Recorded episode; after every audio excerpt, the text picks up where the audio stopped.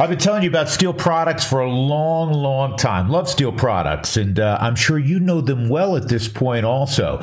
STIHL, they make the finest products to help your yard look the absolute best it can, whether it's blowers or mowers or chainsaws or trimmers, they have it all. And they literally are the best in the business. Professionals use them. Amateurs like uh, us use them as well. They're long lasting.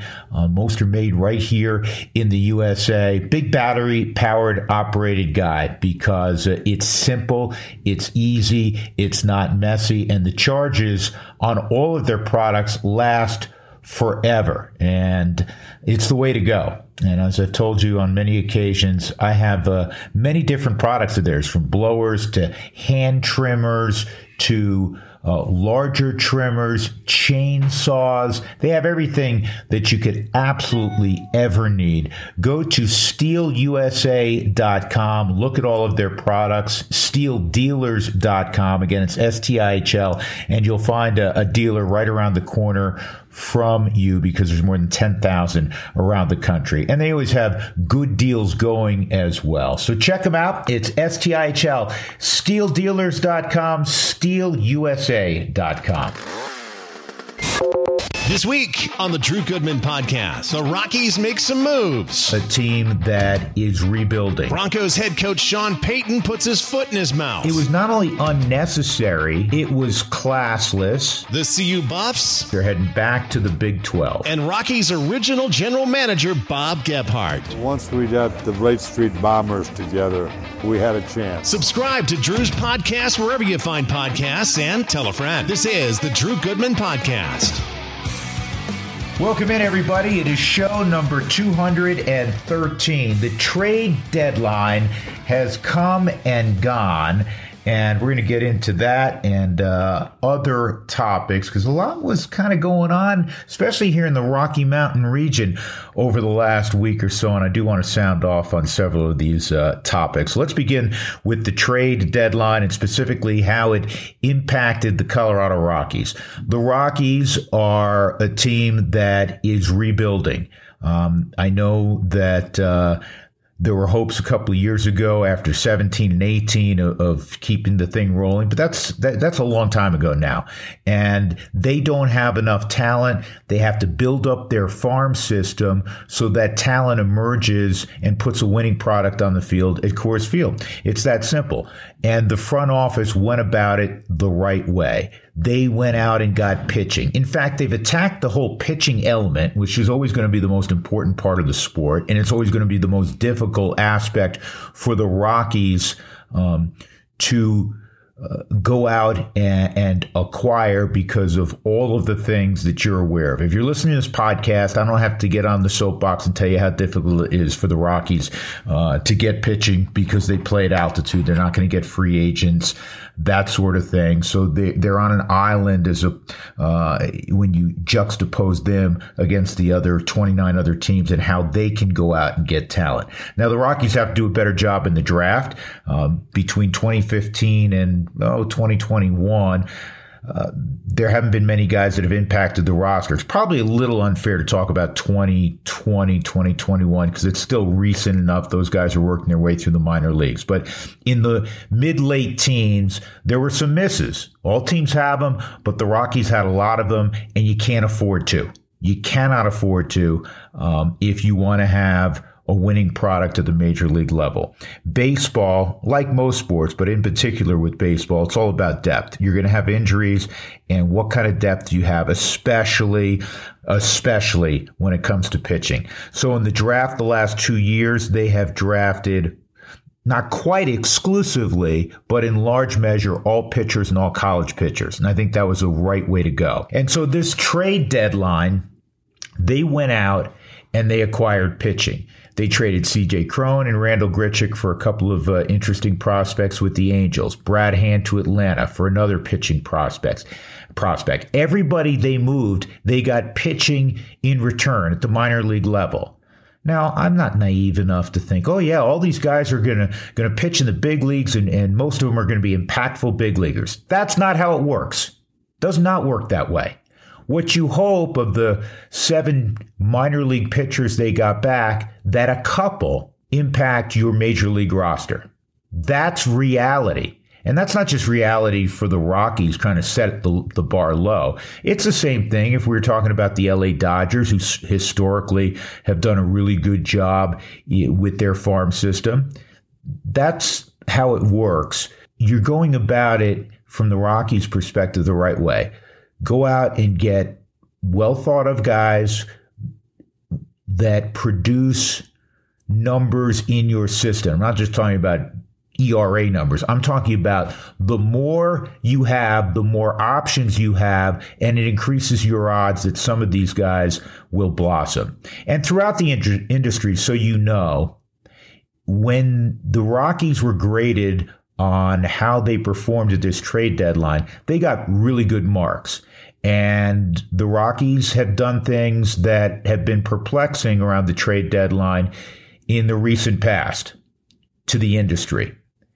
And this year, the Rockies and, and, Billy Schmidt, I think, went about it the absolute right way.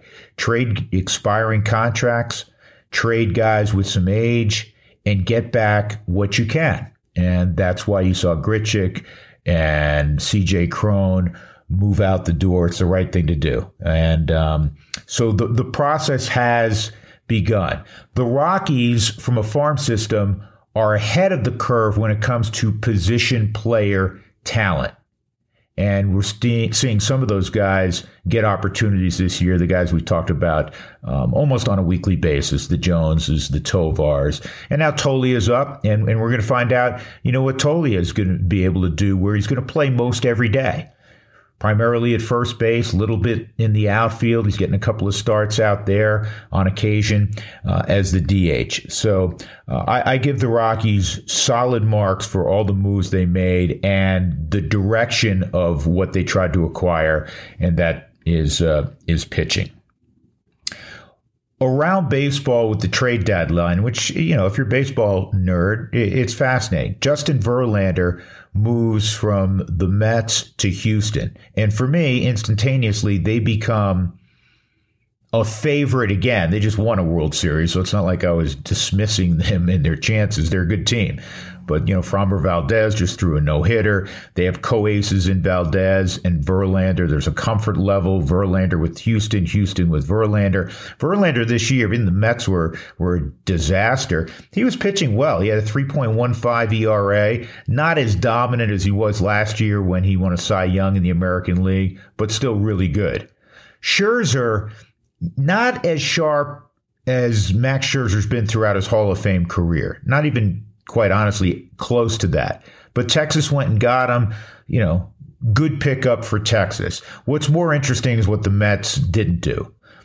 The the highest salary in the history of baseball, the highest payroll, I should say, in the history of baseball.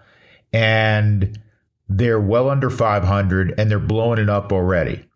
And what Steve Cohen has done is he's trying to improve his farm system is utilize his ability to pay down a number of those contracts that he sent away, the two pitchers, the two Hall of Fame pitchers specifically. And because he's paying a majority of the money to Houston and Texas so they can pay those guys, he got back even better prospects in return. He got back uh, two top 100 prospects in those trades and uh, a few others in the moves he made. But I want to go back to the Mets and what a disaster they were this year. It didn't work. And for all of those people out there that always think that if you just throw money at a problem, that uh, instantaneously the problem goes away, or if you throw money at payroll for a team, that you instantly are going to become successful. It doesn't work that way. Um, the, the, five highest payrolls in baseball this year, you start at the top. The Mets were number one, Yankees were right in there, uh, San Diego, Texas, believe it or not, it moved into the top five. There's only one team leading their division, and that was the Texas Rangers, and they're in a dogfight now with Houston. The Mets aren't going to make the playoffs. They spent more than anybody in the history of the game. The Yankees, I don't think will make the playoffs. The Yankees are not very good. They're in last place in a very good division, albeit the American League East, but uh, they were really quiet uh, during the trade uh, deadline. And that's because Brian Cashman realizes they're not great and they probably couldn't improve their team enough that they are going to be truly competitive going forward. So these teams that spend money, and the Padres, they I, I, think the Padres still may find a way to get in the playoffs, but for all the money they've spent, they have not played well together. I don't get it because they're some of the underlying metrics suggest still that they are one of the best teams uh, in the National League, um, but they're below 500 as uh, we're concluding uh, a series watching them play the Colorado Rockies. So it's not just about money. Not just about money. But uh, the trade deadline is always a, a, fun time. And again, kudos to the Rockies. It was a step that was uh, necessary as they look to rebuild and uh, hopefully it bears fruit going forward a couple of years from now with some of those arms uh, that they did acquire. Got to talk about Sean Payton. Just have to. I didn't get this, and I I know that we also live in a, an age where more often than not, it's players, not necessarily coaches, that'll say crazy stuff, right? Well, in the case of Sean Payton, he is talking to Jarrett Bell, longtime and, and respected writer for USA Today, and he went out of his way to bash what transpired last year with the Broncos from the head coach to the president to the GM. He got everybody. Now, he didn't work here. He was not in the building a year ago, but he still felt it necessary to publicly air those guys out. I didn't get that at all. I know some people want to spin it and go, "Oh yeah, there's a new sheriff in town, and and uh, you know he's putting everybody on notice." Hold on a second. You just don't do things that way. And the next day, Sean Payton tried to walk it back a bit, but Aaron Rodgers had already formulated his opinion. It made me feel bad that someone who's accomplished a lot in the league is that insecure that they have to take another man down to set themselves up for some sort of easy fall if it doesn't go well for that team this year. Thought it was way out of line, and inappropriate, and I think he needs to keep uh, my coach's names out of his mouth. Aaron Rodgers went straight Will Smith on Sean Payton. Again, I don't get it. It's like football 101. It's sports 101. Do not give your opponent bulletin board material. Lou Holtz was the best at not doing that. I mean, he he could make, you know, the little sisters of the poor sound like Bear Bryant was coaching them and, the, and they were the Alabama Crimson Tide. You don't give the opponent bulletin board material. And you certainly don't throw under the bus people who played for Nathaniel Hackett a year ago, people who were in various roles of management and executives. It just made zero sense. And honestly, I like what Nathaniel Hackett said. He broke the code. It's one of those things that there's a code, there's a way things are done in that house. And you know, this past week, it's frustrating and it sucks, but uh, we're all susceptible to it. Sean Payton broke the code. You don't you don't rip other coaches. If he didn't respect what happened with the prior regime, fine.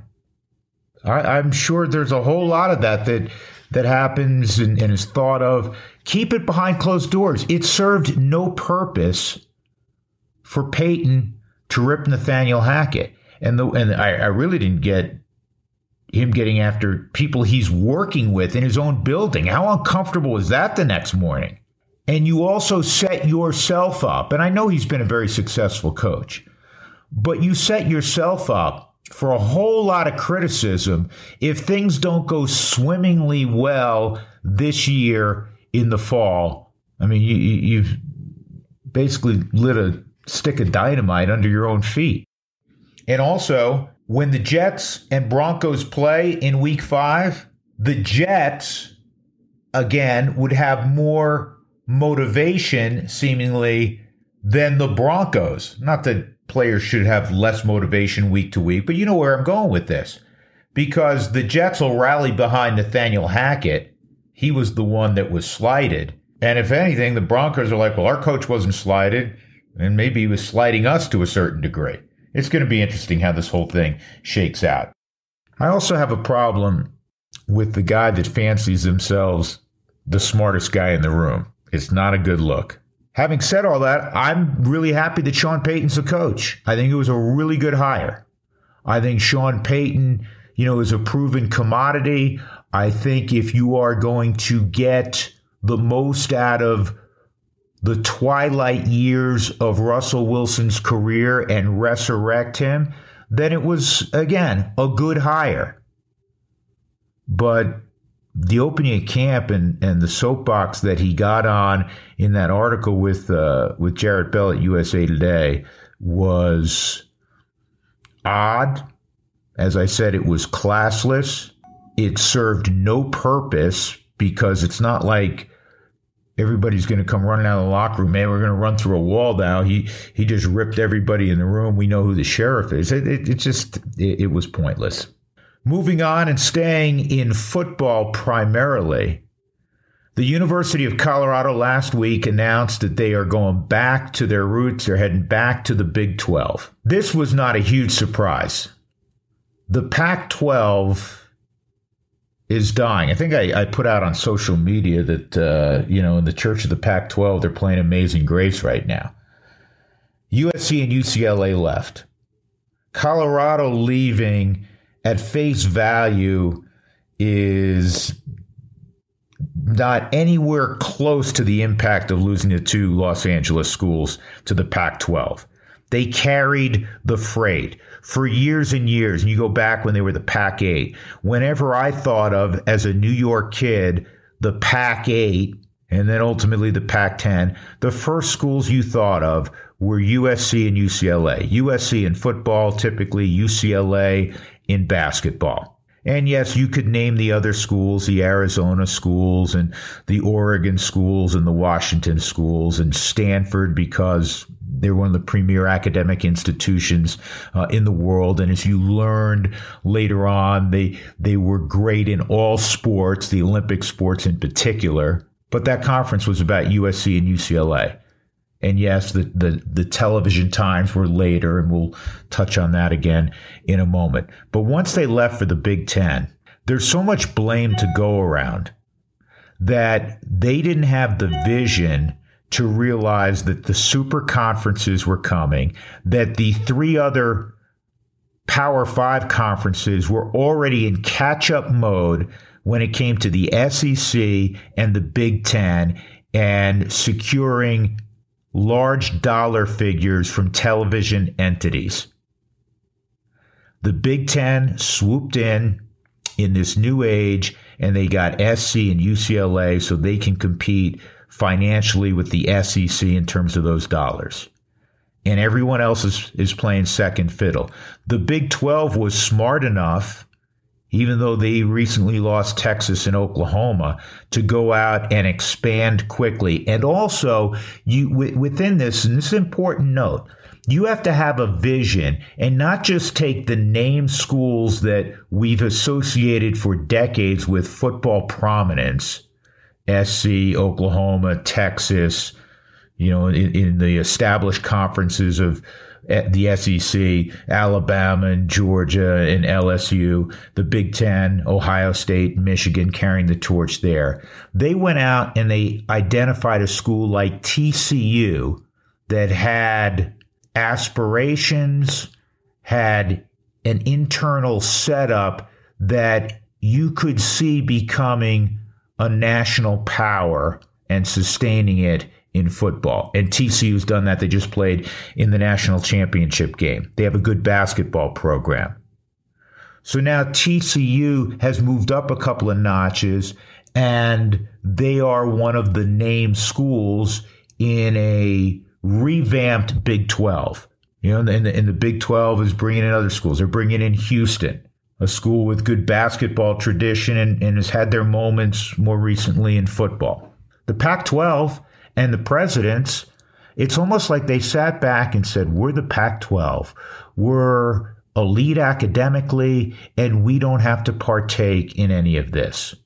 And now you have a conference that I'm not sure and you're not sure is going to be around. Who on earth or what television entity is going to pour a ton of dollars toward the Pac 12 right now? Because if you're Oregon, if you're Washington, you're looking around and saying, all right, who's going will the Big Ten offer us something? Who else is out there? Because the LA schools are gone. Colorado was really shrewd. They were really smart. They did what was best for them. They saw the writing on the wall. And I know Colorado has been awful in football, but now there was some sex appeal because of Deion Sanders, and Colorado's taking advantage of that. The Big 12 wanted the Denver market. They continued to expand. They're being proactive. It was the absolute right move for Colorado to move back to the Big 12. But I will caution you with this, and this has nothing to do with what conference they're in and everything to do with where they are right now as a football program. They are taking advantage, and well, they should understand that, of Deion Sanders being in Boulder. They have this golden ticket but the golden ticket may have an expiration date on it.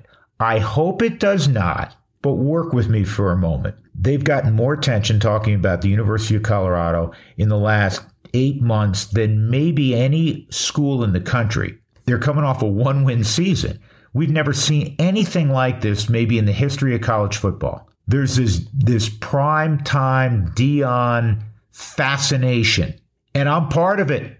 I'm all in and he's flipped the entire roster over because the rules are different than they were just a few years ago. He literally has like an 80% new roster. But the one thing I am concerned about, and I want to see it be super successful as most of you do.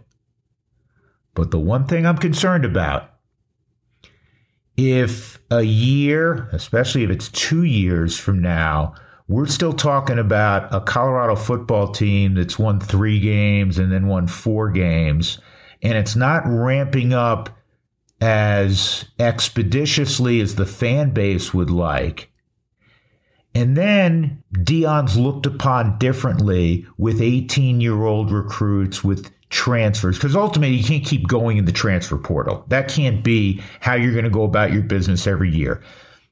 At some point in time, and in the not too distant future, you have to recruit high school kids and sprinkle in transfers. It's not sustainable to just always play the transfer portal. And my point is that Deion is really sexy right now. He can get in any home in America, which was not the case for Karl Dorrell. It was not the case probably even for Mel Tucker, even though he was only here for 10 minutes. Prime can get in every five star recruit's house. But two years from now, if they haven't won, that could change. The bloom could be off the rose because you start to ask, and coaches will, will do this, and they're probably doing it right now in recruiting against Colorado. What has he done? He won at Jackson State.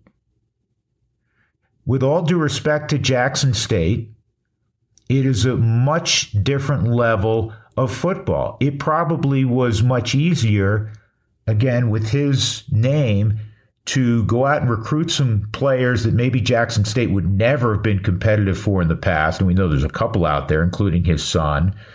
And they won a lot of football games very quickly. It's harder to do at the highest level of Division One football. And so then if you're scrutinized more for what you're doing in terms of coaching and actually winning, now maybe you're not getting in those same homes. I hope that doesn't occur, but it's a small window. It is a small window.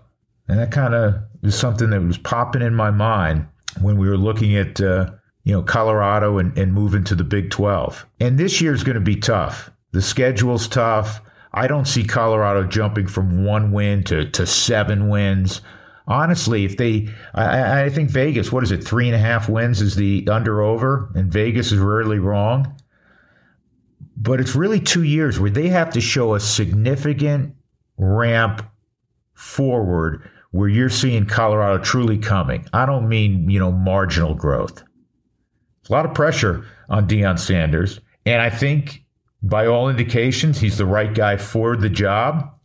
And he's ignited so much enthusiasm and interest in the program locally, regionally, nationally. But at the end of the day, it's going to come down to what happens on Saturday afternoons. Hey, before I move on from the University of Colorado, did you catch what Dan Lanning, the University of Oregon coach, said about Colorado leaving for the Big 12?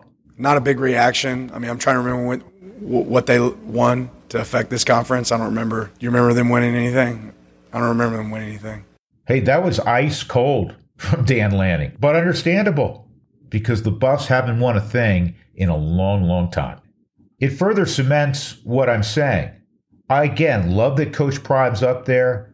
Um, I, I, don't love everything he's done. I, I spoke to how I thought that he could have handled on social media his first meeting with the players who he inherited in a better way. Don't throw kids under the bus. This, that's not necessary. Completely unnecessary. But you listen to Dan Lanning. What has Colorado done? They haven't done anything. We know that. And we know there's great excitement. And that's awesome. But to reiterate, come Saturday afternoon, you have a small window this year and and the, you know the first portion of next year to start getting W's. So it's not just Coach Prime's a great soundbite. Coach Prime, this guy that 18 year olds read about and can watch video of from a generation and a half ago. It's not just, yeah, he, he's a good recruiter. He actually is a really good coach with a really good staff that wins on Saturday afternoon in major college football. Because you know how quick things can turn the other way. As we always say, the bottom line is winning. Had a chance recently to catch up with the original general manager of the Colorado Rockies. And I've seen Gab, Bob Gebhard, um, periodically. His grandson plays uh, college baseball with uh, one of my boys. So I've seen him uh, there, and I, I, would run into Bob periodically when he was uh, still working for the Cardinals. Wonderful baseball man, a baseball lifer, former player. Uh, he's had about every role in the industry and started the Colorado Rockies, building a roster. And he did it so well that at the time, the Rockies were the fastest expansion team to get to the postseason. They came about, as you know, in 1993, and in 1995, they were in the postseason playing the Atlanta Braves. So, uh, a lot to cover and a lot to reminisce about with the original general manager of the Colorado Rockies, Bob Gebhard. Well, you and I get to visit a little bit because your grandson's playing with my son in, in college. So we get there and we commiserate. It, I'm going to start here before we go talk about you being a general manager and, and all the things you've done in the game. It's hard to watch your son, or in this case, your grandson, play at times, isn't it? This, this game can be cruel. Yeah, absolutely. And you know, you, you're hoping, you're praying that they do well, and and whatever they do in the field, you can't do anything about it. They they they walk the dive, they struck out, or just something and you're just you're just a parent or a grandparent, and and uh, you, you, try to leave them with something positive after the game. Yeah. Is it neat for you that uh, that in different capacities, your kids and your grandkids did something in the game? Yeah, you know. Uh, as a, as a grandfather, you don't want to push stuff on them. But when they tell you that they really like baseball, that, that that's pretty good. Feels pretty good. Yeah, but you don't want to. Again, I, I tried to stay out of it and not not get involved in in overruling the coach or something. Yeah. All right, I want to take you back. The Rockies are starting. You get a call. What was the first call that you took where you knew there was significant interest for this organization, which was starting out, that they wanted you to run it? Well, I'd, I'd interviewed earlier in the year and been offered a job in Detroit. And I was interviewed in San Diego, and, and neither one of them were the right, uh, the right uh, spot for me to go. And then I got a call, and uh, they asked me to fly to Baltimore and interview with uh, John Antonucci and Paul Jacobs, and I was the tenth guy that they had interviewed. And uh, two days later, they told me to fly to Youngstown, Ohio, and visit with Mickey Monus, and, and that's when they made me an offer. And, and I had I had a little time to think about it, but uh, once they they called me into Youngstown, I knew that if I wanted the job, it was the right thing to do. What did you perceive at the time? People have to remember, Rockies hadn't played a game yet. right. What did you perceive to be your biggest challenges with an expansion team and formulating a roster and then ultimately playing games? Well, uh, you know, Drew, when I left the Twins, we had just won the 91 World Series. I'd been in the parade and all that stuff. I came into Denver and, and uh, in our temporary offices downtown and my rental desk, uh, and I had a whole briefcase full of notes I've taken the last month since I had accepted the job. And Drew, I looked down, there were two paper clips laying on my desk.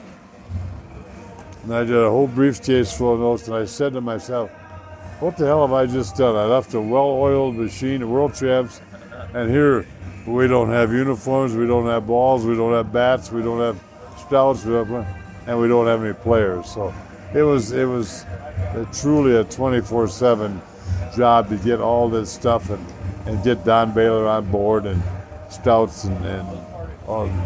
I just talked for an hour and all the things we had to do. I want to talk for a moment about a guy we lost way too soon in, in Groove, as he was known, Don Baylor. What brought you to Donnie to be the inaugural manager? Uh, you know, I, I, when he played for Boston, I was with Minnesota, and I went out and started him. We, we brought him in. He was a part of the World Series and, and hit a home run and all that. And then a couple years later, we hired him to do some part-time uh, uh, coaching with the hitters and I and I really noticed how uh, uh, attentive he was, and, and and how his heart was in what he was doing, and when he talked to players, uh, he he was truly a leader. And I'd interviewed ten people for that manager's job, and and I, I finally just said, even though he's not managed one game, that he was the right guy that would be able to deal with young players and and possibly losing close to 100 games and, and gradually build what we need. So and, he, and, and, he was the right guy, wasn't he? He was the right guy, absolutely. Yeah. Not to get too far ahead, but were you shocked by how quickly you guys had success? First, it, was the quickest at that time an expansion team had ever gone to the postseason. Three years in, 95, you're in the postseason.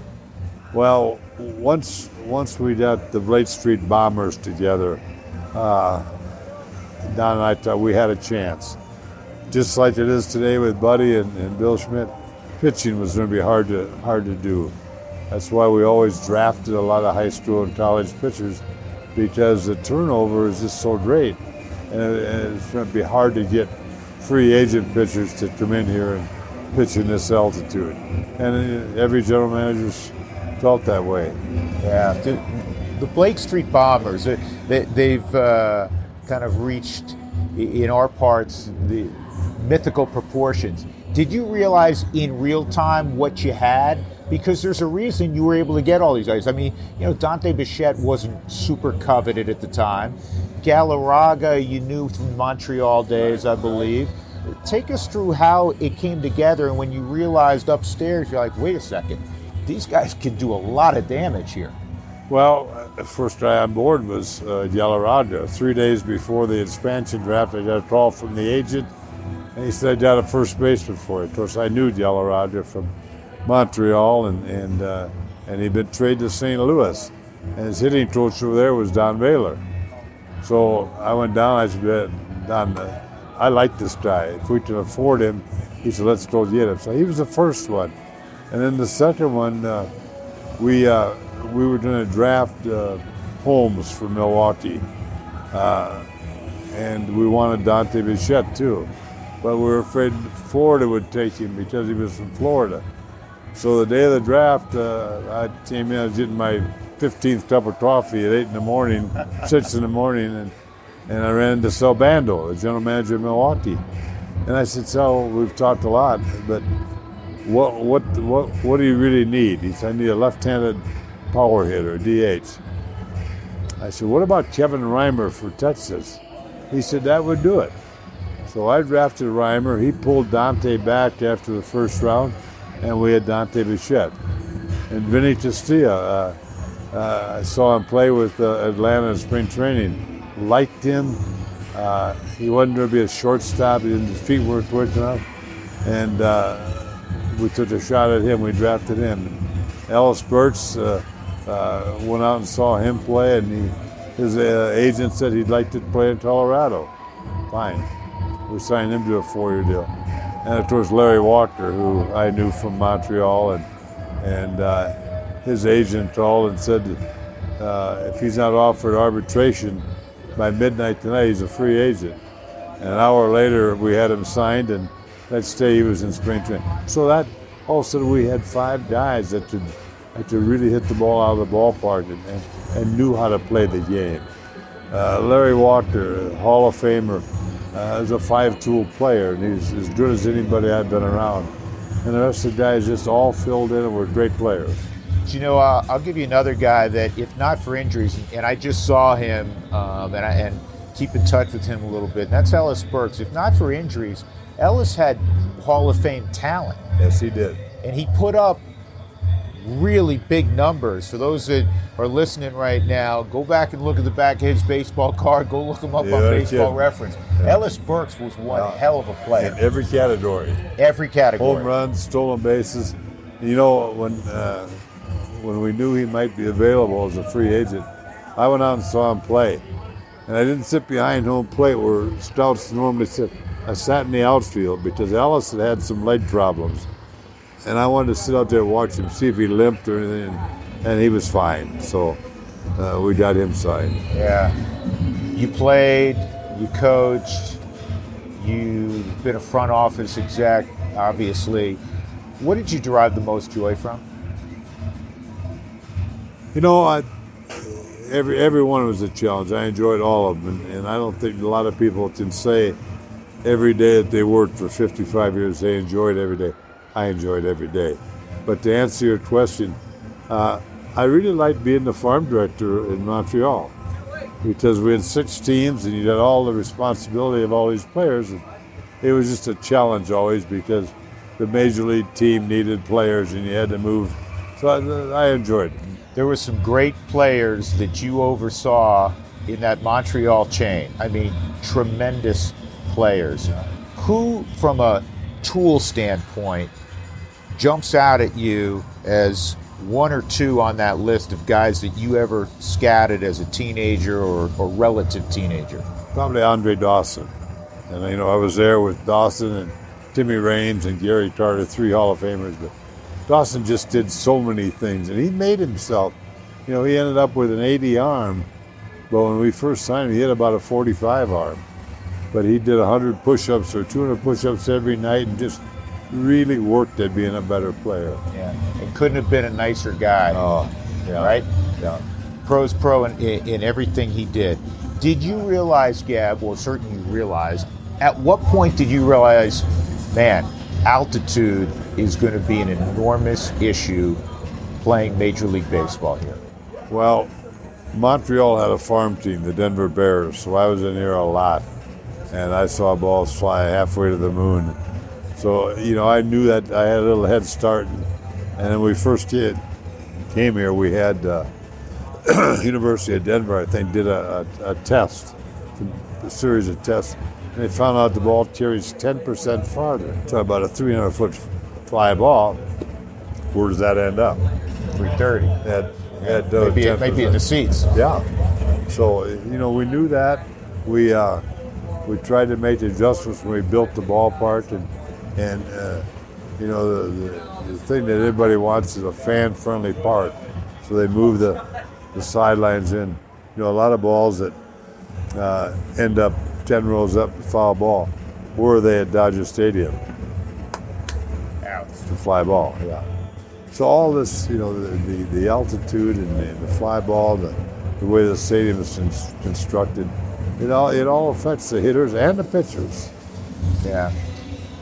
You draft Todd Helton. What was your first um, memories of Helton when he was at the University of Tennessee? I went to see him play, and I was telling the writers, got a speeding ticket driving to see him, and and uh, I never did get Helton to pay that thing. But um, Todd also was a was a closer. He was a closer in the team. A hell of a closer. Yeah, and he was a, a very good quarterback until this guy Peyton Manning came along, and and Todd told me I thought I better start hitting a little bit more. uh, but he, uh, he he was good. So we were so smart, Drew. We uh, we signed him fairly quickly and said let's just send him down to Asheville, right down the road, and get to see his friends and his parents. Um, the, the right field fence in Asheville is about 250 feet. So we thought, boy, Helton's going to hit a ton. He had 220 at bats. Do You how many home runs he hit? I, here's what I remember. Clint Hurdle has a great line that you're aware of from that year because he was just flat burned out. And he calls that the summer of four to three, as in the summer of a rollover ground ball to second, right? 220 at bats, hit one home run. And a few years later, he's hitting 49 here in the major leagues. So, right. Uh-huh. were you concerned when, when yeah. We were like, oh man, we, we missed on this kid? But Todd told me later on, he said, I was worn out. Football, baseball, training, going to school. He said, I was out of gas. And that's where the four to three. Right. Yeah. Yeah. But one home run. Crazy. In the in this day of Shohei Ohtani, and I've asked Todd recently, very recently about this. Could he have been a, a two-way guy? He wasn't a starting pitcher, but he, could he have been, especially a lefty specialist, come off first base? You got two big lefties coming up. Could he have done that at the big league level, Kev? You know, Drew, I never saw him pitch. Uh, our scouts saw him. I went in and saw him, and they really liked his bat. They there's potential there. Uh, a quick story. Uh, we're in spring training. Don and I are standing down the right field line, and by this time, Galarraga was gone. Helton was a rising star, and uh, he out, came out of the batting cage, and he came over to Don and I. He said, "Yeah, but I, I had a dream last night." And Baylor's looked at me funny. I don't know where this is going. And I said, "What was it, Todd?" He said, "Rockies are in the seventh game of the World Series. They're playing the Yankees." Rockies have a one run lead. The Yankees have the bases loaded, nobody out, and they got three left handers up. And he said, uh, Don, you came and dropped me off first base, and I came out and I got the three left handers out. We won the World Series.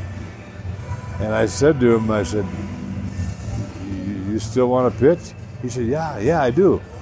I said, All right. I said, We'll send you down to Asheville this summer, and next year we'll send you to Salem, and that's your trip. He's out hell. Never mind. You know, I, uh, and Baylor said, "I was wondering where you. Were, I was afraid of where you were going with that." But uh, You know, since since we mentioned that, just being the, the, the baseball savant that you are, are you fascinated by Ohtani? I am. I am. Uh, you know, he's, a, he's a, an exceptional athlete. There's there's not been one. Never seen this No, and and the fact that he'll DH four days and next day's a starting pitcher, and how they maneuver that back and forth, and and keep him strong. Yeah. That's the thing, you know. Uh, we we read about um, uh, a position player needs a scheduled day off. Well, they have, you know, they have days off, but anyway, he plays every day in a, in a key spot. Yeah. So he's he's amazing. He, he is truly amazing. By the way, you know what Todd said about the pitching aspect? He thought early in his career, in his big league career, he still was crafty enough that he felt like he could especially get left-handed guys out because you know he'd move his arm slot around and You know, and, drop and, down. and that you you you're probably uh, right. Uh, but at that time, nobody did it. Nobody did it. Of course not. But you know, being a left-handed relief pitcher to come in and you know what he what he said to Baylor and I about pitching in the World Series. Uh, I think he meant it. I think he. Oh yeah. What I mentioned going back to A ball if to get some innings, and he didn't like that. I got one for you. It just popped in my head.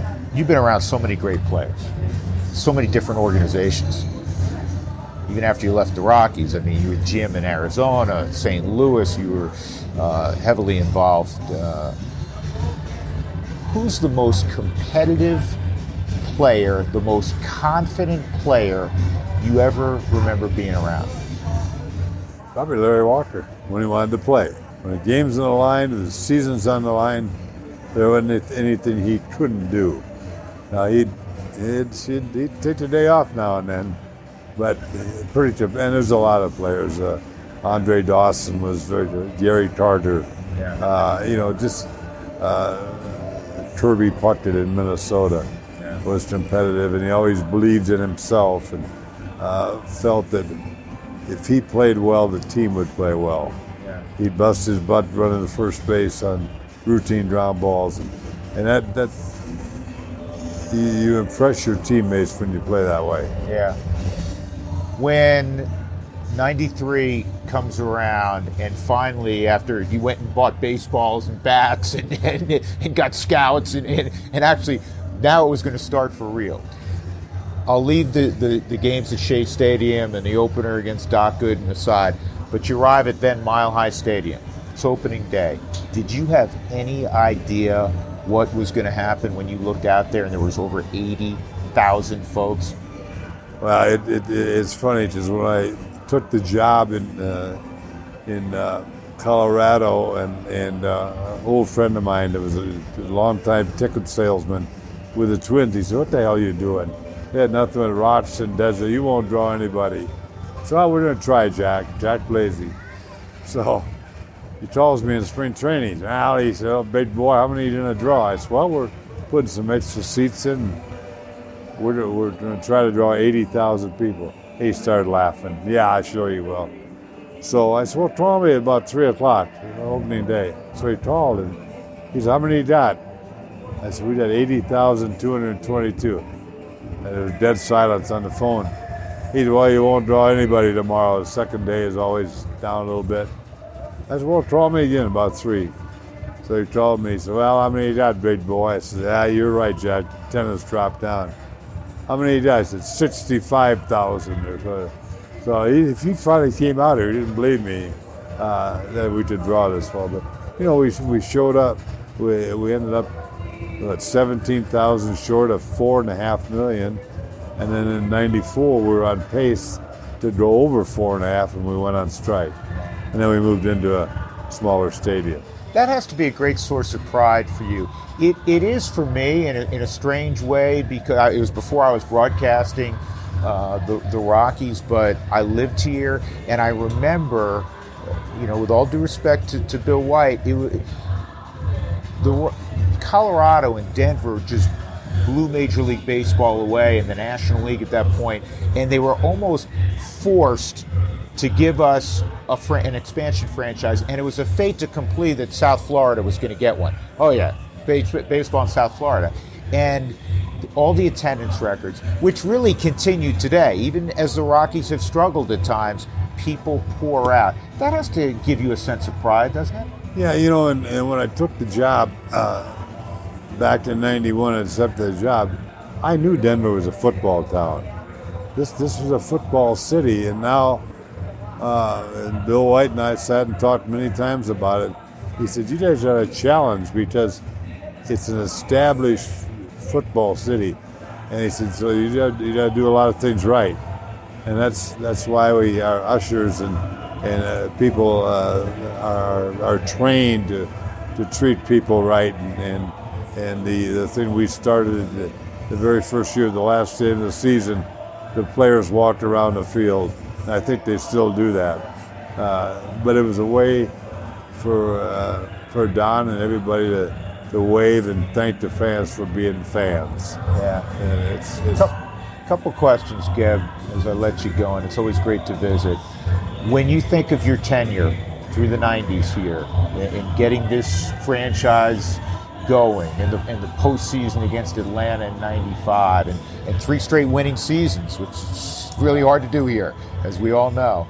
Uh, what are you most proud of? What, what gives you the fondest memories? You know, and you referred to a little bit earlier uh, when we went through all the things. 63 guys in that first spring training in, Tucson, and Brent Smith said, "Hi, my name is." A little tags on everybody, and you know, but when, when we uh, we played two exhibition games in Minnesota and we went to New York to face Dwight Gooden and Brett Bret Saberhagen. Now, hell, we didn't even know everybody know didn't know everybody's names, and, and we went out and competed against them.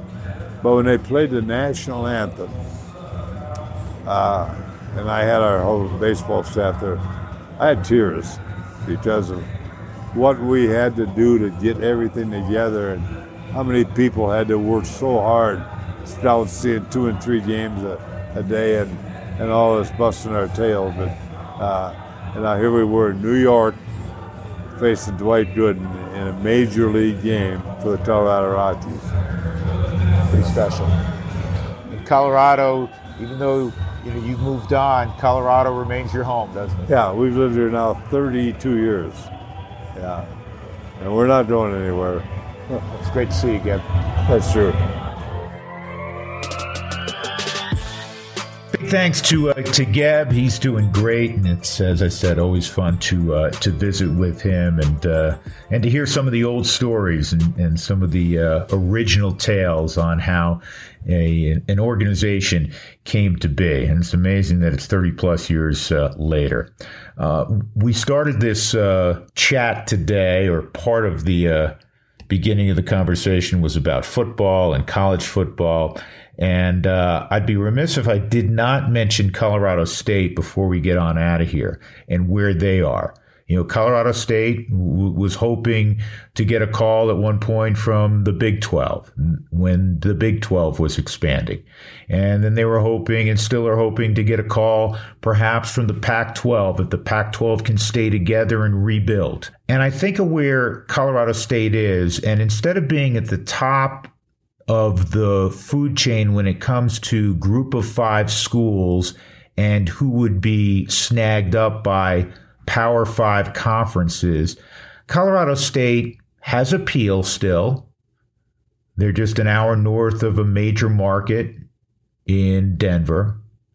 They have had success with some of their other sports, not named football.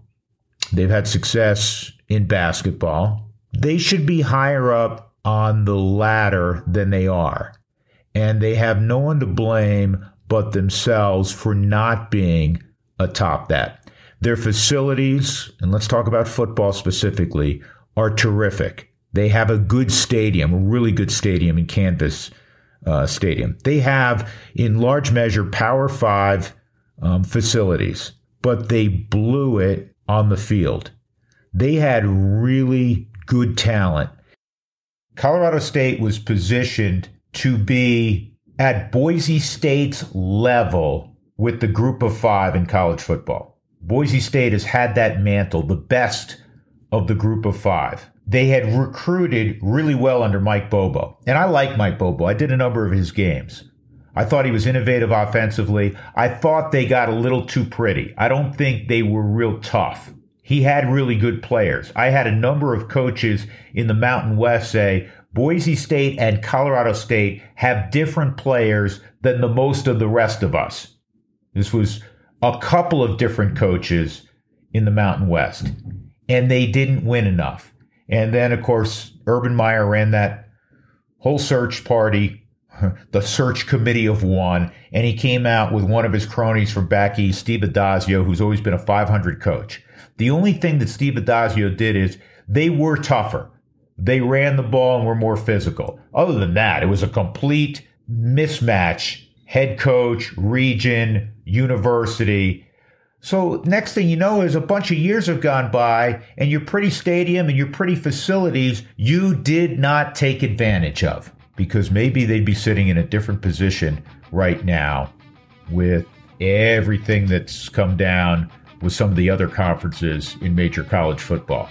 We'll see moving forward how it shakes out. One thing's guaranteed each new day comes a new story. We'll do it again in seven days. Hope you enjoyed it. Take care, everybody. Stay safe.